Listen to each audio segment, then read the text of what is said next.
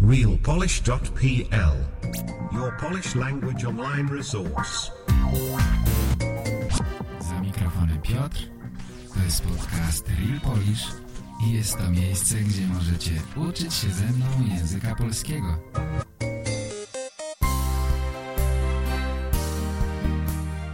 Witam. Słuchacie podcastu realpolish.pl Cześć moi drodzy, witam wszystkich bardzo serdecznie. Mam na imię Piotr i zapraszam Was do wysłuchania najnowszego odcinka podcastu ze strony realpolish.pl Tak jak nazwa strony wskazuje, chcę uczyć Was prawdziwego języka polskiego. Takiego, jakim codziennie mówię, jakim posługują się tutaj ludzie w Polsce. Nie mówię wam za dużo o zasadach gramatycznych, bo nie chcę, żebyście mówiąc myśleli o zasadach gramatycznych. Chcę, żebyście mówili automatycznie, bez zastanawiania się. To jest mój cel. Lepiej jest robić błędy, ale mówić automatycznie, mówić płynnie, niż stękać coś, myśleć, jak coś powiedzieć, szukać zasad gramatycznych. No i w efekcie mieć wielki problem z porozumiewaniem się. Bo przecież, powiedzmy sobie prawdę, po to uczycie się polskiego, żeby porozumiewać się, prawda? No, chyba, że ktoś studiuje gramatykę po to, żeby ją lepiej poznać, a tak naprawdę porozumiewanie nie interesuje go. Ale myślę, że takich osób jest naprawdę mało i oni prawdopodobnie muszą znaleźć inny podcast. To nie jest podcast dla nich, tak mi się wydaje. Mowa, język służy ludziom do porozumiewania się. W pewnym momencie naszego rozwoju same gesty już nie wystarczyły i nasi przodkowie zaczęli używać głosu do porozumiewania się. Zwierzęta też używają głosu, prawda? Do porozumiewania się. Zwierzęta też porozumiewają się. Na przykład psy szczekają, warczą, wydają różne dźwięki. Niektórzy myślą, że ludzie wymyślili język, żeby się porozumiewać. No ale to jest raczej koncepcja bez sensu.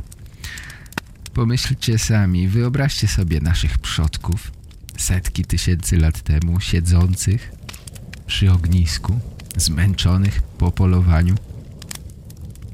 Siedzą przy ognisku, pieką mięso mamuta i w pewnym momencie ktoś wpada na pomysł, że trzeba coś wymyślić, żeby się porozumiewać z innymi. Wymyślmy więc język. Hmm, to chyba nie ma sensu. Taka historia chyba nie mogła się zdarzyć. Ale jak to było? Tego też wam nie powiem, bo ludzie o wiele mądrzejsi nie wiedzą, jak to się stało, że ludzkość mówi, że ludzie mówią, dlaczego tak jest. Może kiedyś ktoś zrozumie, jak to się stało, że ludzie mają języki. Wśród tych języków jest również język polski, którym tutaj się zajmujemy. To dlatego, tylko dlatego, że jest to mój język ojczysty, język, który znam najlepiej, bo najwięcej go używam. Mówię po polsku od urodzenia. Spędziłem na nauce tego języka ogromną ilość czasu, dlatego teraz nie muszę nawet myśleć, gdy do was mówię. To znaczy myśleć muszę, ale nie muszę myśleć o tym, jak coś powiedzieć. Kiedy byłem dzieckiem, to też nie wiedziałem, co to jest gramatyka. I doskonale porozumiewałem się z moimi rodzicami, z moimi kolegami, którzy też nie wiedzieli, co to jest gramatyka. Dlaczego więc w podręcznikach do nauki języka najważniejsza jest gramatyka? Nie mam pojęcia. Nie mam pojęcia. Domyślam się, że dlatego tak jest, bo gramatykę można łatwo sprawdzić. Można łatwo określić, kto zna gramatykę na jakim poziomie. Wystarczy zrobić test i już wiadomo, kto wie więcej, a kto wie mniej. Szkoła niestety głównie służy do przygotowywania do testów. Chociaż potem w życiu rzadko kto musi zdawać testy. Ale taka jest prawda. Na szczęście, na szczęście nie jesteśmy w szkole. Ja na pewno nie będę robił wam testu. Możecie być spokojni. Nie musicie się stresować. Nikt nie lubi zdawać testu, prawda? To jest bardzo stresujące. Nikt nie lubi być ocenianym przez innych. Niestety czasami jesteśmy oceniani i musimy sobie z tym jakoś poradzić. Pamiętam, że kiedy zaczynałem robić podcast, to strasznie bałem się. To było dla mnie bardzo stresujące. Co powiedzą ludzie? Może ktoś powie, nie możesz uczyć innych, bo nie jesteś nauczycielem. Nie masz dyplomu, nie możesz tego robić. To powinien robić nauczyciel. To był dla mnie stres. Wtedy pomyślałem sobie, to prawda, nie mam dyplomu. Jednak być może uda mi się zrobić podcast wystarczająco dobry dla jakiejś grupy osób. Wystarczająco dobry, żeby czegoś się z niego nauczyli. Dać motywację ludziom do nauki języka polskiego. Być może znajdą się ludzie, dla których ten podcast będzie niewystarczający, nie będzie dość dobry. Hmm, wtedy poszukają sobie czegoś innego. Ale być może znajdą się też tacy, którzy pomyślą, o, to jest dla mnie dobre, to mi się podoba. To nie jest podcast idealny, doskonały, ale dla mnie jest wystarczająco dobry. Dziś właśnie chcę o tym pomówić. Chcę pomówić o tej koncepcji, że coś jest dobre. Dobre, czyli wystarczająco dobre. Albo że my jesteśmy w czymś wystarczająco dobrzy. Nie zawsze musimy być perfekcyjni, prawda? To będzie temat dzisiejszego odcinka. Ale jak zwykle, najpierw posłuchajmy nagrania, które dostałem od Was. Tym razem będzie to nagranie prosto ze Szwecji. No cóż, że ze Szwecji. to jest takie powiedzenie. No cóż, że ze Szwecji. Aktorzy używają tego powiedzenia, żeby rozruszać swój aparat mowy. Takie ćwiczenie dykcji. Spróbujcie powiedzieć, no cóż, że ze Szwecji. Hmm, dos dosyć trudno. Szwecja, piękny, zimny kraj leżący na północy Polski. Na północ od Polski, chciałem powiedzieć. Na północy Europy. Posłuchajmy nagrania od Wioli. Zapraszam serdecznie. Witam Piotr. Ja mam na imię Wiola i mieszkam w północnej Szwecji, w małym miasteczku Piteå. Cieszę się, że w ubiegłym roku znalazłam Twój podcast 100 Daily Polish Historie i nawet Polish Idioms. Codziennie słucham i czytam to teraz rozumiem więcej niż mo mogę mówić, ale moim celem jest w przyszłości nauczyć się wiele więcej słów. Zdecydowałam ściąć maskę i zrobię pierwsze nagranie. Teraz jestem emerytką, to teoretycznie mogę mieć dużo wolnego czasu. E, mamy jedenaścioro, wnu, jedenaścioro wnucząt to duża rodzina. To wymaga dużo pracy, ale bardzo przyjemnie. Sierpniu byliśmy na Masurach w Mikołajkach i świedziliśmy naturę. Potem Warszawa i Świnoujście. To była wspaniały urlopu. My lubimy jeździć rowerami, bo łatwo i bardzo szybko ruszaj się do innego miejsca. W Polsce są dobre drogi rowerowe i nawet pomalowane czerw na czerwony kolor. Oto przez ten czas w Polsce to złapałam wszystkie możliwości mówić po polsku. Na y, kempingu, w sklepach i barach mlecznych i restauracje. A w parku tam spotkałam kobietę siedzącą na ławce. Oto ona była bardzo rozmowna i opowiadała mi o różnych sanatoriach wokoło Polsce. To są moje wrażenia z pobytu w Polsce. To dziękuję bardzo za Twoją pracę. Ona pomaga mi uczyć się wiele więcej po polsku. Do widzenia. Dziękuję bardzo, bardzo mi miło. Cieszę się, że podobało Ci się w Polsce. Najbardziej podoba mi się to, że rozmawiałaś z ludźmi po polsku, że używałaś języka polskiego podczas swojej wycieczki do Polski. To świetnie. Wiola mówi bardzo dobrze po polsku, prawda? Oczywiście nie mówi idealnie. Czasami tu i tam robi małe błędy, ale mogę całkowicie zrozumieć, o czym mówi. Myślę, że Wiola mówi wystarczająco dobrze, żeby poruszać się po Polsce, żeby rozmawiać z ludźmi.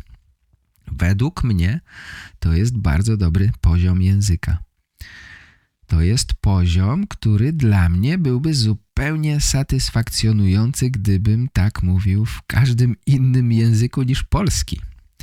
Dla mnie taki poziom jest wystarczający.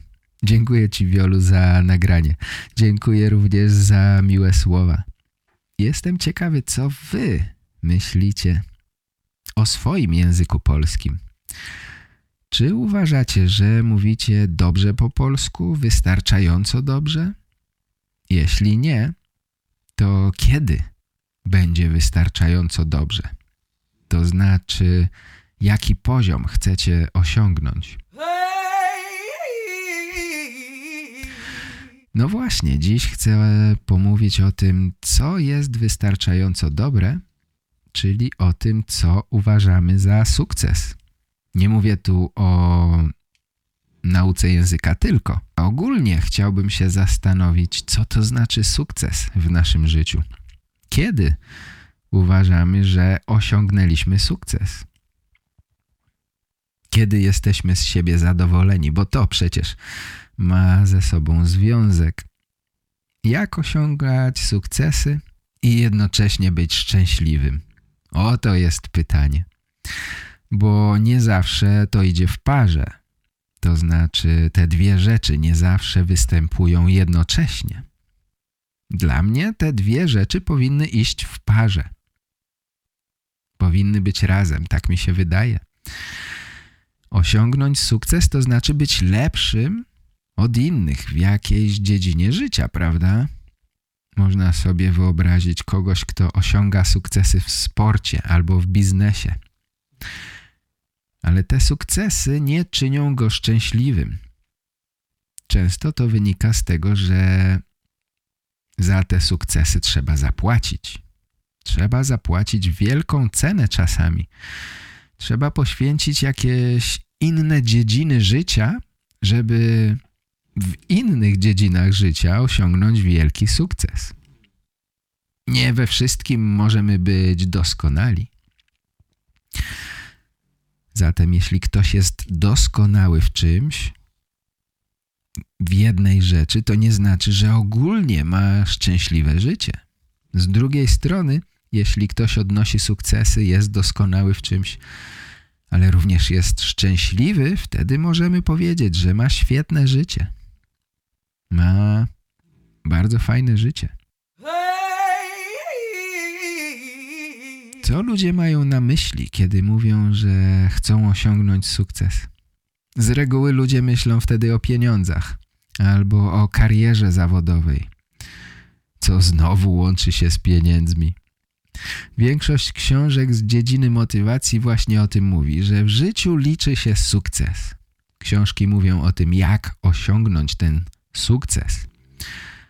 Ludzie, którzy osiągnęli sukces opowiadają innym, czyli nam, jak mamy postępować, co możemy zrobić, żeby też osiągnąć sukces. W internecie możemy znaleźć ogromną ilość tak zwanych guru, którzy mówią o tym, jak osiągnąć najwyższy poziom doskonałości. Doskonałość to jest to, do czego powinniśmy dążyć. Tak przynajmniej wynika z tego, co mówią. Ogólnie przekaz jest taki, że być dobrym to za mało. Trzeba być doskonałym. Musisz być świetnym, musisz być doskonałym. Jeśli masz biznes, to musisz mieć świetny biznes. Jeśli jesteś sportowcem, to musisz być najlepszym. Żeby się liczyć, musisz osiągnąć bardzo, bardzo wysoki poziom. Wysoki poziom. Co to znaczy wysoki poziom? Oczywiście w porównaniu do innych ludzi. Musimy mieć porównanie, żeby powiedzieć na jakim jesteśmy poziomie, prawda? I to zaczyna się już w szkole, tak mi się wydaje. Po to są oceny w szkole, żeby porównywać uczniów ze sobą. Po to są testy. W Polsce mamy sześciostopniową skalę ocen. Od jedynki do szóstki. Jedynka jest najniższą oceną, a szóstka najwyższą. Hmm, normalne. Przez większość osób oceny od 1 do 3 są uważane hmm, za porażkę. To jest bardzo ciekawe.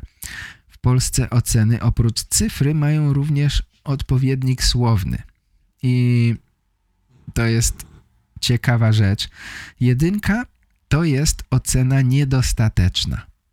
Niedostateczny to znaczy, że jeszcze czegoś brakuje, jest niedostatek czegoś. W tym przypadku oczywiście brakuje wiedzy. Czyli jeśli dostałeś jedynkę, uczniowie często mówią pałę. Pała, czyli jedynka. To znaczy, że twoja wiedza jest niedostateczna. Myślę, że to rzeczywiście można nazwać porażką. Mm, jeśli jest za mało wiedzy, no to jest rzeczywiście porażka. To na pewno nie jest sukces. Myślę, że zgodzicie się ze mną. Y, wiem mniej niż powinienem, za mało, mm, to jest porażka. Dalej, kolejna ocena to dwójka. Dwójka to ocena dopuszczająca. Taką ma nazwę. Dopuszczać to znaczy zgadzać się na coś. Czyli ta ocena mówi o tym, że nauczyciel zgadza się na taką wiedzę. Można powiedzieć, że jest to minimalna wiedza, jaką powinien mieć uczeń. Nauczyciel dopuszcza taką minimalną wiedzę. Kolejna ocena to 3, czyli ocena dostateczna. Dostateczny to znaczy to samo co wystarczający. Jeśli nauczyciel daje ocenę dostateczną, to uważa, że uczeń, uczeń ma wystarczającą wiedzę na dany temat. Dalej mamy ocenę dobrą, potem bardzo dobrą i celującą. Celujący to znaczy mniej więcej to samo co doskonały, wspaniały. Tak jak wam mówię, tylko oceny dobry, bardzo dobry i celujący są uznawane za sukces. Zresztą ocena celująca jest z reguły praktycznie nieosiągalna, bo nauczyciele bardzo rzadko stawiają taką ocenę. Takie jest przynajmniej moje doświadczenie ze szkoły. Dla mnie jest to dosyć ciekawe, że ocena dopuszczająca i dostateczna są uważane za porażkę.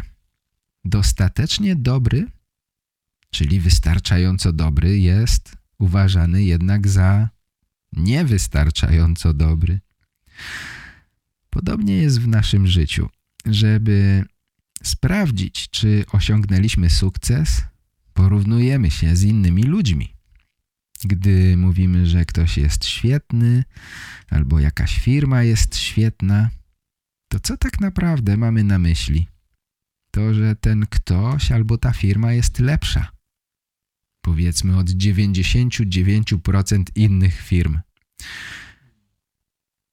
Najlepiej to widać w sporcie, bo tu jest najłatwiej porównywać wyniki. Jeśli ktoś jest świetny w sporcie, to znaczy, że dostał medal na przykład. Jest w trójce najlepszych ludzi na całym świecie. Na świecie jest prawie 8 miliardów ludzi, ale tych trzech, tych trzech uważamy za świetnych. Oczywiście, żeby dojść do takiego poziomu, trzeba na to poświęcić mnóstwo czasu. Prawdopodobnie trzeba zrezygnować z wielu innych rzeczy w życiu, żeby poświęcić ten czas i energię tylko w tej jednej dziedzinie, na przykład w sporcie albo w biznesie. Wszystko jedno. Wszyscy rozumiemy, że żeby być świetnym w jakiejś dziedzinie, to musimy ćwiczyć, ćwiczyć i jeszcze raz ćwiczyć. Musimy poświęcić na to ogromną ilość czasu. Ale przecież czas nie jest z gumy. Nie można go rozciągnąć. Każdego dnia mamy tylko 24 godziny do dyspozycji i ani sekundy więcej. Problem bycia doskonałym we wszystkim leży w tym, że mamy ograniczony czas i ograniczone siły. Możemy sobie wyobrazić to tak, że każdego dnia przesypuje się klepsydra z piaskiem. To jest nasz czas. Jeśli skończy się piasek, to jest koniec naszego czasu. I mamy też do dyspozycji bateryjkę. Ta bateryjka to nasza energia. Gdy bateryjka się wyczerpie, nie mamy już energii, nawet jeśli został nam jeszcze czas, to i tak nie mamy siły już nic zrobić. Dlatego musimy podjąć decyzję, kiedy uznamy, że jesteśmy już wystarczająco dobrzy w danej dziedzinie, co jest dla nas ważne w życiu, a co jest mniej ważne. W czym chcemy być dostateczni, w czym chcemy być dobrzy, a w czym świetni, doskonali. Wielu ludzi cierpi na bycie perfekcjonistą. Chcą być najlepsi we wszystkim, we wszystkim co robią. We wszystkim chcą być świetni.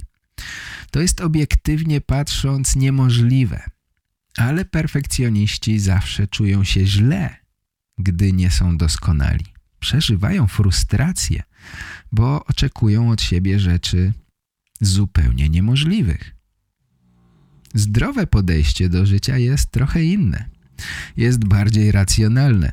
Wiemy, że nie możemy być doskonali we wszystkim, jesteśmy tego świadomi, o wiele łatwiej jest osiągnąć dobry poziom w czymś, niż osiągnąć poziom doskonały. Przejście od poziomu dobrego do doskonałego wymaga przeogromnej pracy. Ktoś może dobrze grać na fortepianie, może być bardzo dobrym muzykiem, ale żeby wygrać na przykład konkurs Chopinowski, musi być doskonały. Żeby być w czymś doskonałym, to oprócz poświęconego czasu musisz mieć też specjalne zdolności. Czasami mówimy, że musisz mieć dar od Boga. Jednak same zdolności oczywiście nie wystarczą. Potrzebna jest też ogromna, ogromna praca. Właśnie dlatego tak bardzo doceniamy takich ludzi. Doceniamy, doceniamy ludzi, którzy są w czymś doskonali, bo wiemy, wiemy, że być doskonałym jest niezwykle trudno. Wszyscy to wiemy i doceniamy takich ludzi. Mówimy o nich geniusz, Wspaniały artysta, doskonały sportowiec, biznesmen. Jednak z drugiej strony ich życie często nie jest zbalansowane. W ich życiu nie ma równowagi. Bardzo często ludzie robiący karierę w biznesie spędzają ogromną ilość czasu w pracy, więc nie mają już czasu na bycie ze swoimi dziećmi. Coś za coś. Są świetni w biznesie, no ale nie są aż tak dobrzy jako rodzice. Czasami warto się zastanowić, czy naprawdę chcemy być świetni, doskonali, czy wystarczy nam tylko dobry poziom. Musimy podzielić nasz czas i naszą energię na różne dziedziny naszego życia. Jeśli jesteś świetny, doskonały, ale tylko w jednej sprawie, inne rzeczy jak rodzina albo zdrowie, czy coś innego są na złym poziomie. Bardzo często, jeśli jesteś dobry w głównych dziedzinach swojego życia, wtedy czujesz się spełniony, czujesz się szczęśliwy, czujesz spokój i zadowolenie ze swojego życia. Wydaje mi się, że w szkole zaczyna się programowanie nas, że musimy być świetni, musimy być doskonali, fantastyczni we wszystkim, we wszystkim, co robimy. To nie jest prawda. Sami musimy podjąć decyzję, w czym chcemy być świetni, a w czym tylko dobrzy albo dostateczni. Nie ma tu dobrej odpowiedzi na to pytanie. Każdy musi podjąć decyzję samemu. Jeśli na przykład weźmiemy język polski pod uwagę. Wszyscy uczymy się polskiego, prawda? Więc to może być dobry przykład. Ktoś być może chce być tłumaczem przysięgłym. Chce zostać tłumaczem przysięgłym, chce tłumaczyć dokumenty prawne z języka polskiego na jakiś inny język. Wtedy musi wejść naprawdę na wysoki poziom. Na pewno będzie musiał na to poświęcić wiele czasu i energii. Ktoś inny chce podróżować do Polski, chce wyjeżdżać na wakacje albo odwiedzać znajomych. Taka osoba nie musi być aż na takim wysokim poziomie. Żeby kupić obiad w restauracji albo dogadać się z kimś na ulicy, nie musisz być doskonałym. Musisz być wystarczająco dobrym do tego, co chcesz zrobić. Wystarczająco dobrym i nic więcej. To dobra wiadomość, prawda? Oczywiście możemy dalej się rozwijać. Po osiągnięciu poziomu, który nas zadowala, możemy dalej się rozwijać. Ale nie stresuje nas, że robimy to powoli. Uczycie się polskiego, więc pomyślcie, jaki poziom chcecie osiągnąć. Co będzie oznaczać dla Was poziom wystarczająco dobry? Nie musimy czuć się źle, jeśli nie jesteśmy doskonali. A także nie musimy czuć się źle, jeśli nie chcemy być doskonali. Na pewno wielu z Was widziało filmiki Steve'a Kaufmana na YouTube. Steve zna wiele języków, jest poliglotą. Czy to znaczy, że wszystkie języki zna na bardzo wysokim poziomie? Nie. Niektóre zda lepiej, niektóre gorzej. I wiele razy słyszałem, gdy, mu, gdy mówi, że dla niego to jest ok, że jest z tego zadowolony. Nie dąży wcale do doskonałości. To nie jest jego cel. To nie jest ani dobrze, ani źle. Ważne jest, żeby podjąć decyzję i nie stresować się, powoli dążyć do poziomu, który chcemy osiągnąć. Niektórzy chcą wejść na wyższy poziom, bo jest im to potrzebne, do pracy na przykład. A innym wystarczy niższy poziom. Chcą tylko zrozumieć, co mówi do nich kelner w restauracji i odpowiedzieć mu, co chcą zamówić na pierwsze danie, a co na drugie i co na deser. To wszystko. Każdy z nas ma inny cel. Tak samo jest w naszym życiu. W niektórych dziedzinach nie musimy być nawet dobrzy. Wystarczy, że mniej więcej, mniej więcej mamy o czymś pojęcie. Pewnie wiecie, że od czasu do czasu gram w szachy. Wiecie co? Pewnie mógłbym poświęcić na to więcej czasu, żeby być na wyższym poziomie. Ale nie robię tego. Nie przejmuję się, że jestem dosyć słaby. Jestem dosyć słaby wśród tych, którzy grają w szachy. Po co mam być lepszy?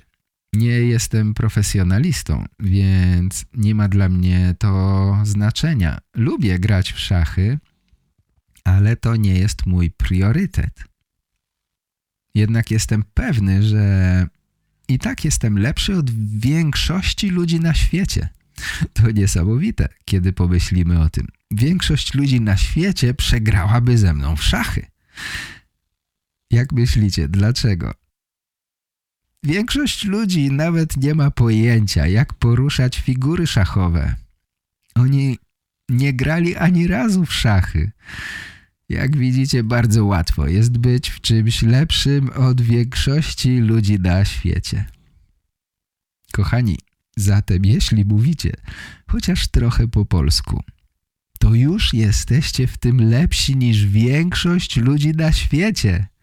Większość ludzi na świecie nie wie, jak powiedzieć po polsku dzień dobry, do widzenia albo pocałuj mnie w dupę.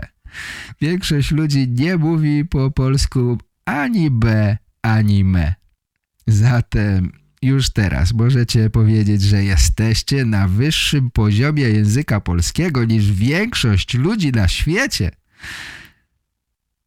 Jedna sprawa, że tamtych ludzi język polski w ogóle nie obchodzi. Właśnie, dlatego nie ma sensu porównywanie się do innych. Każdy z nas ma inny cel, każdy z nas chce osiągnąć inny poziom w różnych sprawach. Dlatego nie porównujcie się. Porównywanie się zupełnie nie ma sensu. Nauczyli nas tego w szkole, ale to nie ma sensu. Kiedy gram w szachy, czasami widzę, że niektórzy biorą to naprawdę na poważnie. Chociaż nie gra się o żadną nagrodę, to ludzie potrafią oszukiwać. Naprawdę, uwierzcie mi, korzystają na przykład z programu szachowego, który podpowiada im kolejny ruch. Oni wiedzą, że nie są na wysokim poziomie, ale z jakiegoś powodu starają się to zmienić, nawet jeśli oszukują. Granie w szachy staje się dla nich dużym stresem.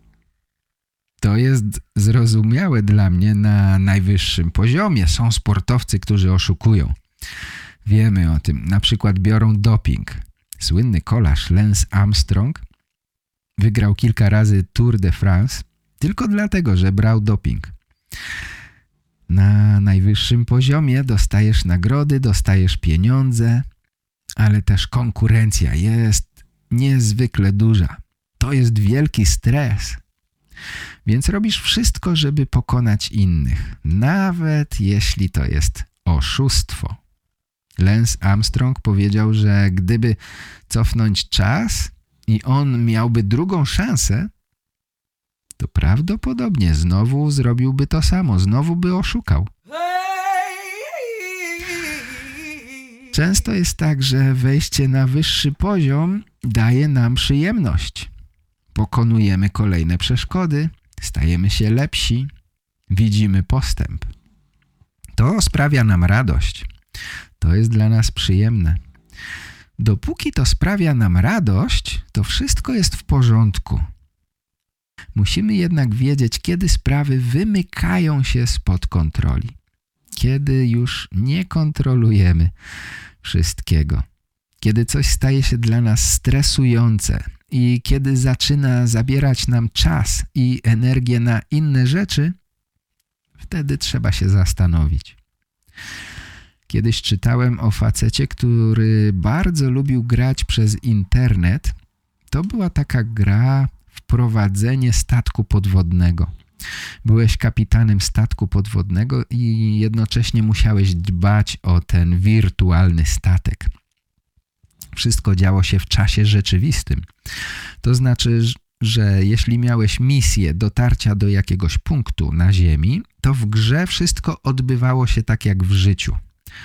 Podróż trwała na przykład kilka dni. I zadaniem grającego było kontrolowanie statku, a także dbanie o jego modernizację. Trzeba było zdobywać punkty, za które można było ulepszać ten statek i w ten sposób mogłeś pokonać innych, szybciej wykonać zadanie. Otóż ten facet tak się wkręcił w tę grę, że nawet w pracy sprawdzał, co się dzieje z jego statkiem. Łączył się przez telefon albo przez komputer i sprawdzał różne ustawienia. Potem, gdy wracał do domu, też się tym zajmował. Po pewnym czasie osiągnął niezwykle wysoki poziom w tej grze, bo ciągle o tym myślał, bez przerwy. To stało się jego obsesją. Nawet inne sprawy zawalił. W domu nie miał kontaktu z rodziną, z żoną, z dziećmi. Gra zajmowała mu zbyt wiele czasu. Wydaje się, że ten facet wpadł w pewien nałóg i nie bardzo miał już kontrolę nad tym, co robi. To, co chcę wam dziś powiedzieć, to to, że nie czujcie się od razu źle, jeśli jesteście w czymś słabi. Nie musimy nawet być dobrzy we wszystkim. Tym bardziej nie musimy być świetni. Kiedyś pewien angielski hrabia powiedział Whatever is worth doing at all is worth doing well. Czyli cokolwiek jest warte robienia w ogóle, jest warte robienia dobrze. Sens tego jest taki, że jeśli chcesz coś robić, to musisz być w tym dobrym. Nie wiem. Nie wiem. Nie myślę, że tak jest. Czasami nie musimy być dobrzy. Jest wiele takich rzeczy, których nie musimy robić dobrze, a nawet przeciętnie. I nie musimy się tym stresować. Zdecydowanie nie musimy być świetni we wszystkim. Jest kilka takich spraw w życiu, w których powinniśmy być dobrzy. Myślę, że to są nasze relacje z bliskimi, nasze zdrowie, nasze finanse, nasza duchowość. Myślę, że lepiej być wystarczająco dobrym we wszystkich tych dziedzinach, niż doskonałym w jednej i bardzo słabym w innych. Jestem ciekaw, czy się ze mną zgodzicie, że tak jest. Okej, okay, to tyle na ten temat. Generalnie chciałbym wam powiedzieć, żebyście się zrelaksowali. Nie przejmujcie się zbytnio pewnymi sprawami. Być może zbyt przejmujecie się osiągnięciem wyższego poziomu w pewnych sprawach, niż to jest rzeczywiście potrzebne. Nie musimy być we wszystkim doskonali. Możemy robić błędy. Zawsze też znajdą się lepsi od nas. Dlatego nie ma sensu porównywać się do innych. Oni mają inne cele. Zatem spokojnie.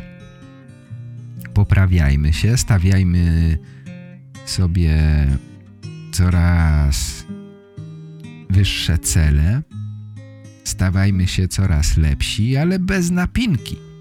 Bez napinki to jest fajne określenie. Spoko, bez napinki, nie muszę być najlepszy, nie muszę być doskonały. Lepiej cieszyć się tym, co robimy i powoli stawać się lepszym, niż stresować się i na siłę zmuszać się do ciężkiej pracy, czując się źle. Oczywiście, tak jak we wszystkim, musimy znaleźć złoty środek. Nie możemy wszystkiego w życiu, jak to się mówi, olewać. Nie mówię wam, nie starajcie się. Nie. Mówię wam, określcie sobie priorytety. Określcie sobie, w czym chcecie być dobrzy, a w czym bardzo dobrzy, a w czym tylko dostateczni. I dążcie, dążcie krok po kroku do swoich celów. Czasami nie mówicie po polsku, bo uważacie, że nie mówicie dość dobrze. Czekacie, aż poziom będzie wyższy, ale to jest błędne koło. Jeśli nie zaczniecie mówić, to nie wejdziecie na wyższy poziom. Nie ma po co się stresować. Wiadomo, robimy błędy, ale powoli poprawiamy się, powoli wchodzimy na kolejne szczeble. Robimy kolejny krok. Nie porównujcie się do innych. To nie ma sensu.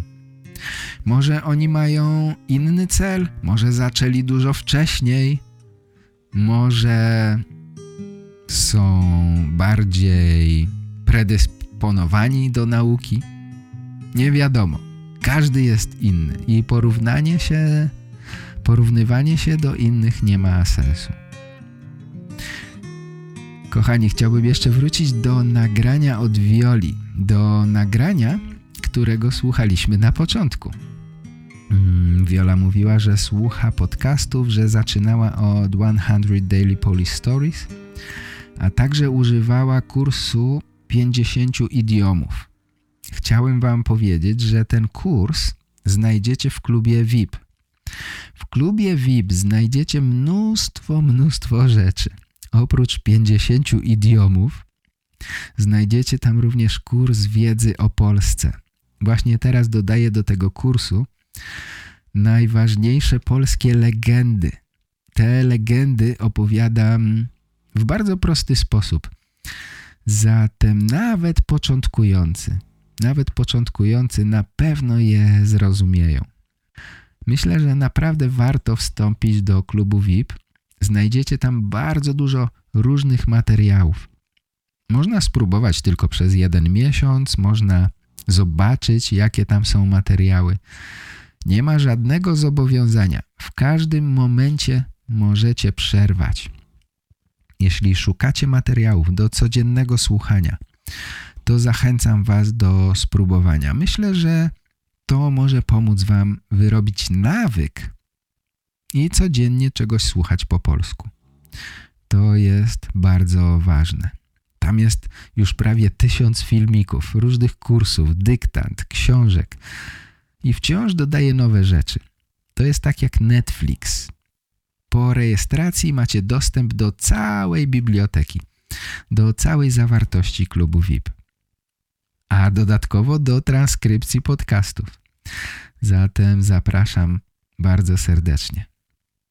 Kochani, jestem pewny, że to nie był doskonały podcast. To z pewnością nie był też idealny podcast, ale mam nadzieję, że był dla Was wystarczająco dobry, że dobrze się bawiliście, a przy okazji nauczyliście się czegoś. Być może teraz nie jesteście dokładnie świadomi, czego się nauczyliście, ale nie szkodzi. Języka uczymy się podświadomie. Słuchamy, czytamy i za każdym razem coś zostaje w głowie. Zupełnie nie wiemy co, ale coś zostaje. Nie wiemy dokładnie, ale coś nam się utrwala. Uczymy się czegoś nowego. I tak krok po kroku jesteśmy lepsi i lepsi. Nawet jeśli od razu tego nie widzimy, nie czujemy tego, to tak jest. Wielkie dzięki dla Wioli za nagranie. Czekam na nagrania od Was. Nie muszą być idealne. Dziękuję Wam za wysłuchanie dzisiejszej audycji. Pozdrawiam wszystkich bardzo, bardzo serdecznie. Trzymajcie się zdrowo. Na tym dziś kończymy. Dziękuję za dziś i zapraszam następnym razem. Cześć, pa pa! To był podcast Real Polish.